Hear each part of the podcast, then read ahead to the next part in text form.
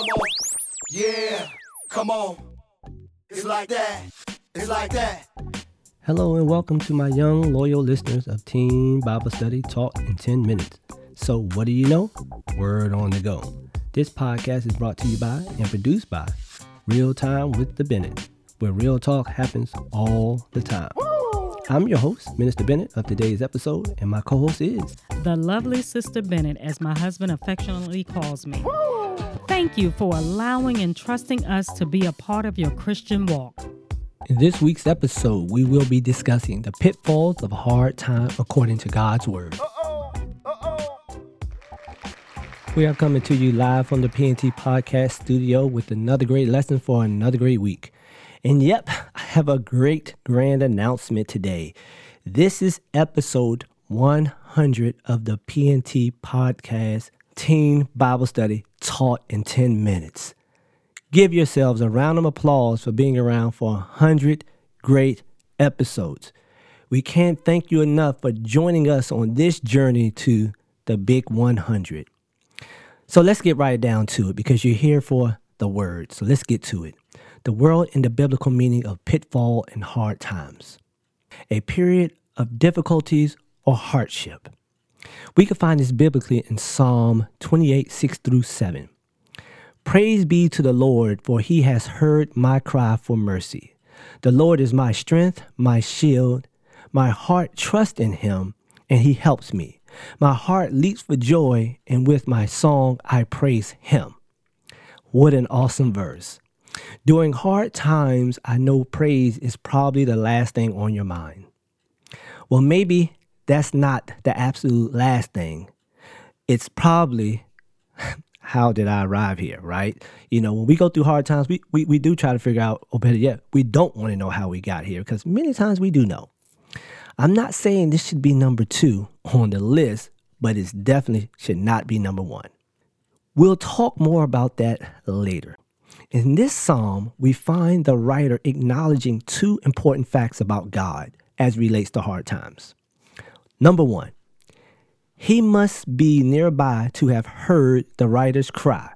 Think about that. He said he heard my cry for mercy, which means God had to be present and near. And number two, God is a very attentive God to all of his children, including you, my young loyal listeners. As a bonus, the writer tells us what God is to him. He said he is his strength and protector. That's powerful. Not only is God nearby when you're going through, He is your strength to go through, and He is your protector from any hurt, harm, or danger while going through. God will give you the strength that you need if you trust Him to go through any situation that may come your way and while you're going through it. And more importantly, while you're going through it, He is there to protect you. See, he never said every day would be easy, but he did say that you can get through it. This strength and protection can only be manifested in you when you fully trust him without conditions. Because remember, the writer says, My heart trusts in him and he helps me. See, so the trust comes before the help. That's the connector, the and. You can't say, My heart trusts him, but I think he helped me. See, that doesn't work. Let's look at Hebrews 13 and 5. God has said, Never will I leave you, never will I forsake you. We find this passage of scripture that uses one of the strongest words I know, which is never. Let's pause there, and I want you to think about how to quantify the word never in terms of something we can understand. Long enough pause. To be quite honest, it is impossible for us to even fathom or comprehend the true God meaning of never. Yeah, I said the God meaning of never. As an example, when I was young and got in trouble, like yourself, I would always utter this sentence I will never do that again. I will never do this again. Because in that moment, the trouble was so big, the hard times or the hardship for what I was doing was so great that I wanted the best way out. And I, and I would make a promise to my parents or anybody I, am I'm never going to do this again. Boy, did I ever lie to myself time and time again when I uttered that sentence.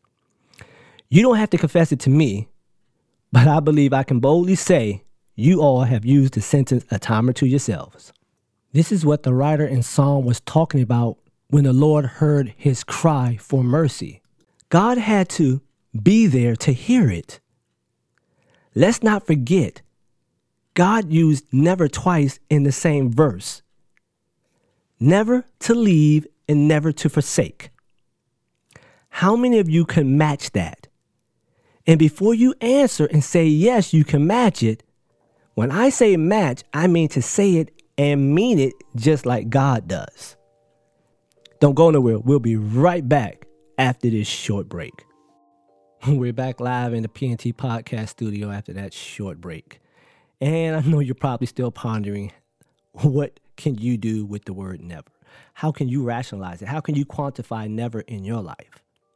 Well, I'm here to tell you the easiest way to quantify never in your life is to never use that word. See, I just used it in a sentence. But anyway, let's look at some practical ways of dealing with hard times and, and to avoid the pitfalls of it.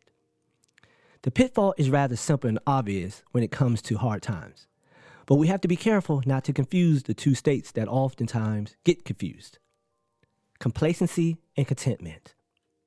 It's one thing to be happy with where you are in life, and another thing to accept where you are in life when there's a need for improvement. Here's the problem with what I just said. And if you didn't catch it, I defined the two words in that sentence I just read. People can be content with where they are, and that's fine as long as they're happy with where they are in life. And people can be complacent in that they're not happy where they are, but they accept their fate and whatever their hard times or whatever that situation is bringing them. So they become complacent. And then in their minds, they, they, they, they rationalize this state that they're in. People will arbitrarily accept and pretend to be happy knowing that they aren't and call it being content to only be lying to themselves so that they don't have to put any more work in or believe in God that He can get them to a better place or they can improve. So basically, they they they take complacency and call it contentment in order to be comfortable and accept their role in life or their place in life wherever they may be, which is really being dishonest with yourself. Don't be complacent. Don't confuse the two words, and that's why it's so important. But anyway, I got some ways that we can use to identify and help us with getting through these hard times. Number one, dwelling on what you don't want works against what you do want. So it's that, that complacency and contentment kind of thing I just talked about. Don't dwell on it. Just do the right thing. You know, if if if there, it was a if it was a bad decision that placed you in that hard time or situation, don't dwell on it. Dwell on what can get you out of that situation. Number two, you are an overcomer of tough times. You've done it in the past and you'll do it again. You have to trust God this time, just like you did the last time. Because God is the same today as he was yesterday, and he'll be tomorrow. So you can trust the same God. Number three, no matter how bad it feels now, it won't feel this way forever. I know that sounds kind of cliche-ish, but at the end of the day, as they say, joy comes in the morning. You may be sad at this moment, but don't let that sadness bleed into your new day that God offers and provides you. Number four, you are bigger than your problems. I know you've heard that a thousand times, but you are. Your problems can only defeat you if you allow them to you are bigger. You know why you're bigger? Because you got God, because you got the Holy Spirit, because you got Jesus on your side. You are already bigger than your problems. Number five, nothing steals or zaps your peace of mind faster than fear. And another way fear is said is false evidence appearing real. Don't let what you see affect how you feel. Don't let it take your joy and your peace from you. Don't let that situation or that hard time rob you of the very peace that God provided you because those situations are truly temporary because we're not going to be what? Complacent. Number six, allow yourself to feel the pain caused by the situation. I know that might be a difficult one, but when we fight that pain, when we fight that urge to to to allow the emotion to to to to to do what it needs to do in us, then we can start the healing process. No different when if you're an athlete, you twist your ankle. That hurts really bad. And if we try to fight that pain, it, it actually makes that pain even harder. But if you go ahead and let that uh out or let that tear drop, it, it seems like the pain starts to dissipate. Allow the emotion to run its course. Number seven, faith doesn't remove your problems, it transforms them. What I'm saying here is don't get it twisted. Yes, you believe in God. We believe in his healing power. We believe in his miracles. But at the end of the day, the decisions we make, we do have to live by. The Bible tells us that. The wages of sin is death. And another way of saying that is because of the things we do, we do have to be accountable to the things that we do. We do have to give an account for the things that we do. But faith in God allows us to work through those things. So therefore, it transforms our situations and our problems, okay? Number eight, we are braver together than we are alone. The last thing you want to do when you hit hard times is to isolate yourself. Don't silo yourself. Don't remove yourself from society and go into some dark room, some dark corner, and just think the world is against you and there's no way out. There is a way out. You just have to connect with the right people, which are called Christians. Iron sharpens iron. We heard that in the Bible. We know those stories, right? Where two or three or more are gathered together, he's in the midst. So we need to come together with other like minded people to get through our hard times. Number nine, life doesn't happen to you, it happens for you. What I mean by that, you have to actively live your life. You just can't sit there and accept everything that comes your way. Don't be complacent. Life happens for you because God has laid out the plan of your life for you. You just have to trust and believe in it and follow it. How do we do that? You got to spend time talking to God. You got to pray. And when you hear God's voice, He will tell you to go left, right, or go straight. So allow life to happen for you through God's guiding hand and voice. And finally, number 10, trust yourself that whatever happens, you can handle it. At the end of the day, the Bible says it God will not put more on us than we can bear. Now, let me clarify that. God won't. But sometimes, I, I will admit, we will put more on ourselves than we can bear. But Jesus is the burden bearer. Pray, seek God, seek Jesus. Turn those burdens over to Him, and He said He will exchange it for a burden that is light. See, that is easy. Give Jesus your problems and your hard times, and He will guide you through them. Trust yourself, because you can handle it. Hey, let's see what they're rapping about over here in the conversation corner. Hey, Minister Bennett. What y'all rapping about over here?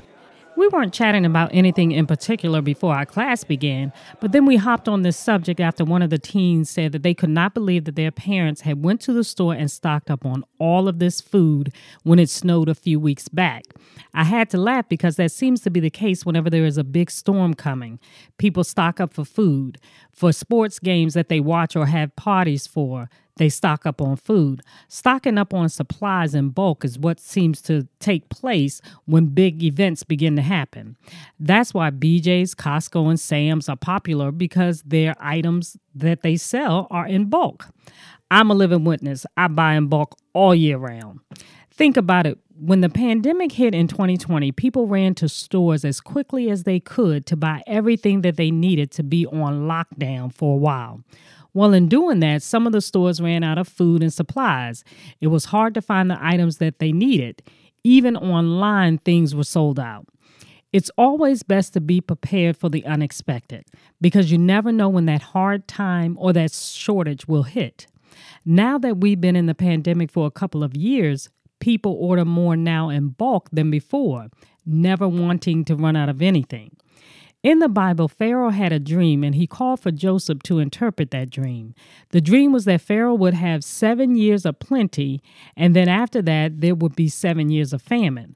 So, what did Joseph do? He gathered as much as he could in seven years so that he would be prepared for when God sent the famine through the land. And sure enough, the famine came, and neither Pharaoh nor his people were prepared. They were starving and asking Pharaoh for food, but he instructed his people to go ask Joseph. And whatever Joseph needed them to do, that's what they would have to do. Because of all that Joseph had endured at the hand of Pharaoh, he could have been very bitter and not have given them anything. But because of his heart and his love for God and his obedience to God, he opened up his storehouse and sold some of what he had stored up in seven years to Pharaoh's people.